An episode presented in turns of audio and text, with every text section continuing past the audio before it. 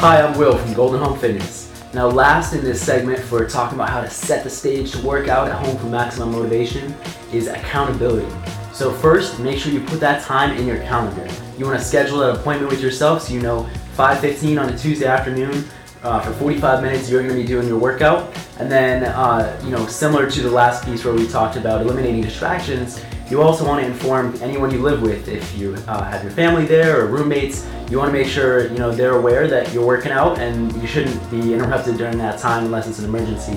Um, and uh, then if you're working with a trainer, you know that's also double accountability, or your family members can hold you accountability accountable just from telling them you're going to be working out. So then uh, if you're not working out, they're going to ask you what's going on.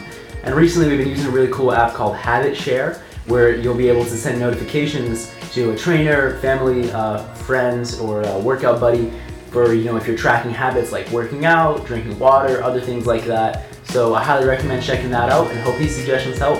Thank you.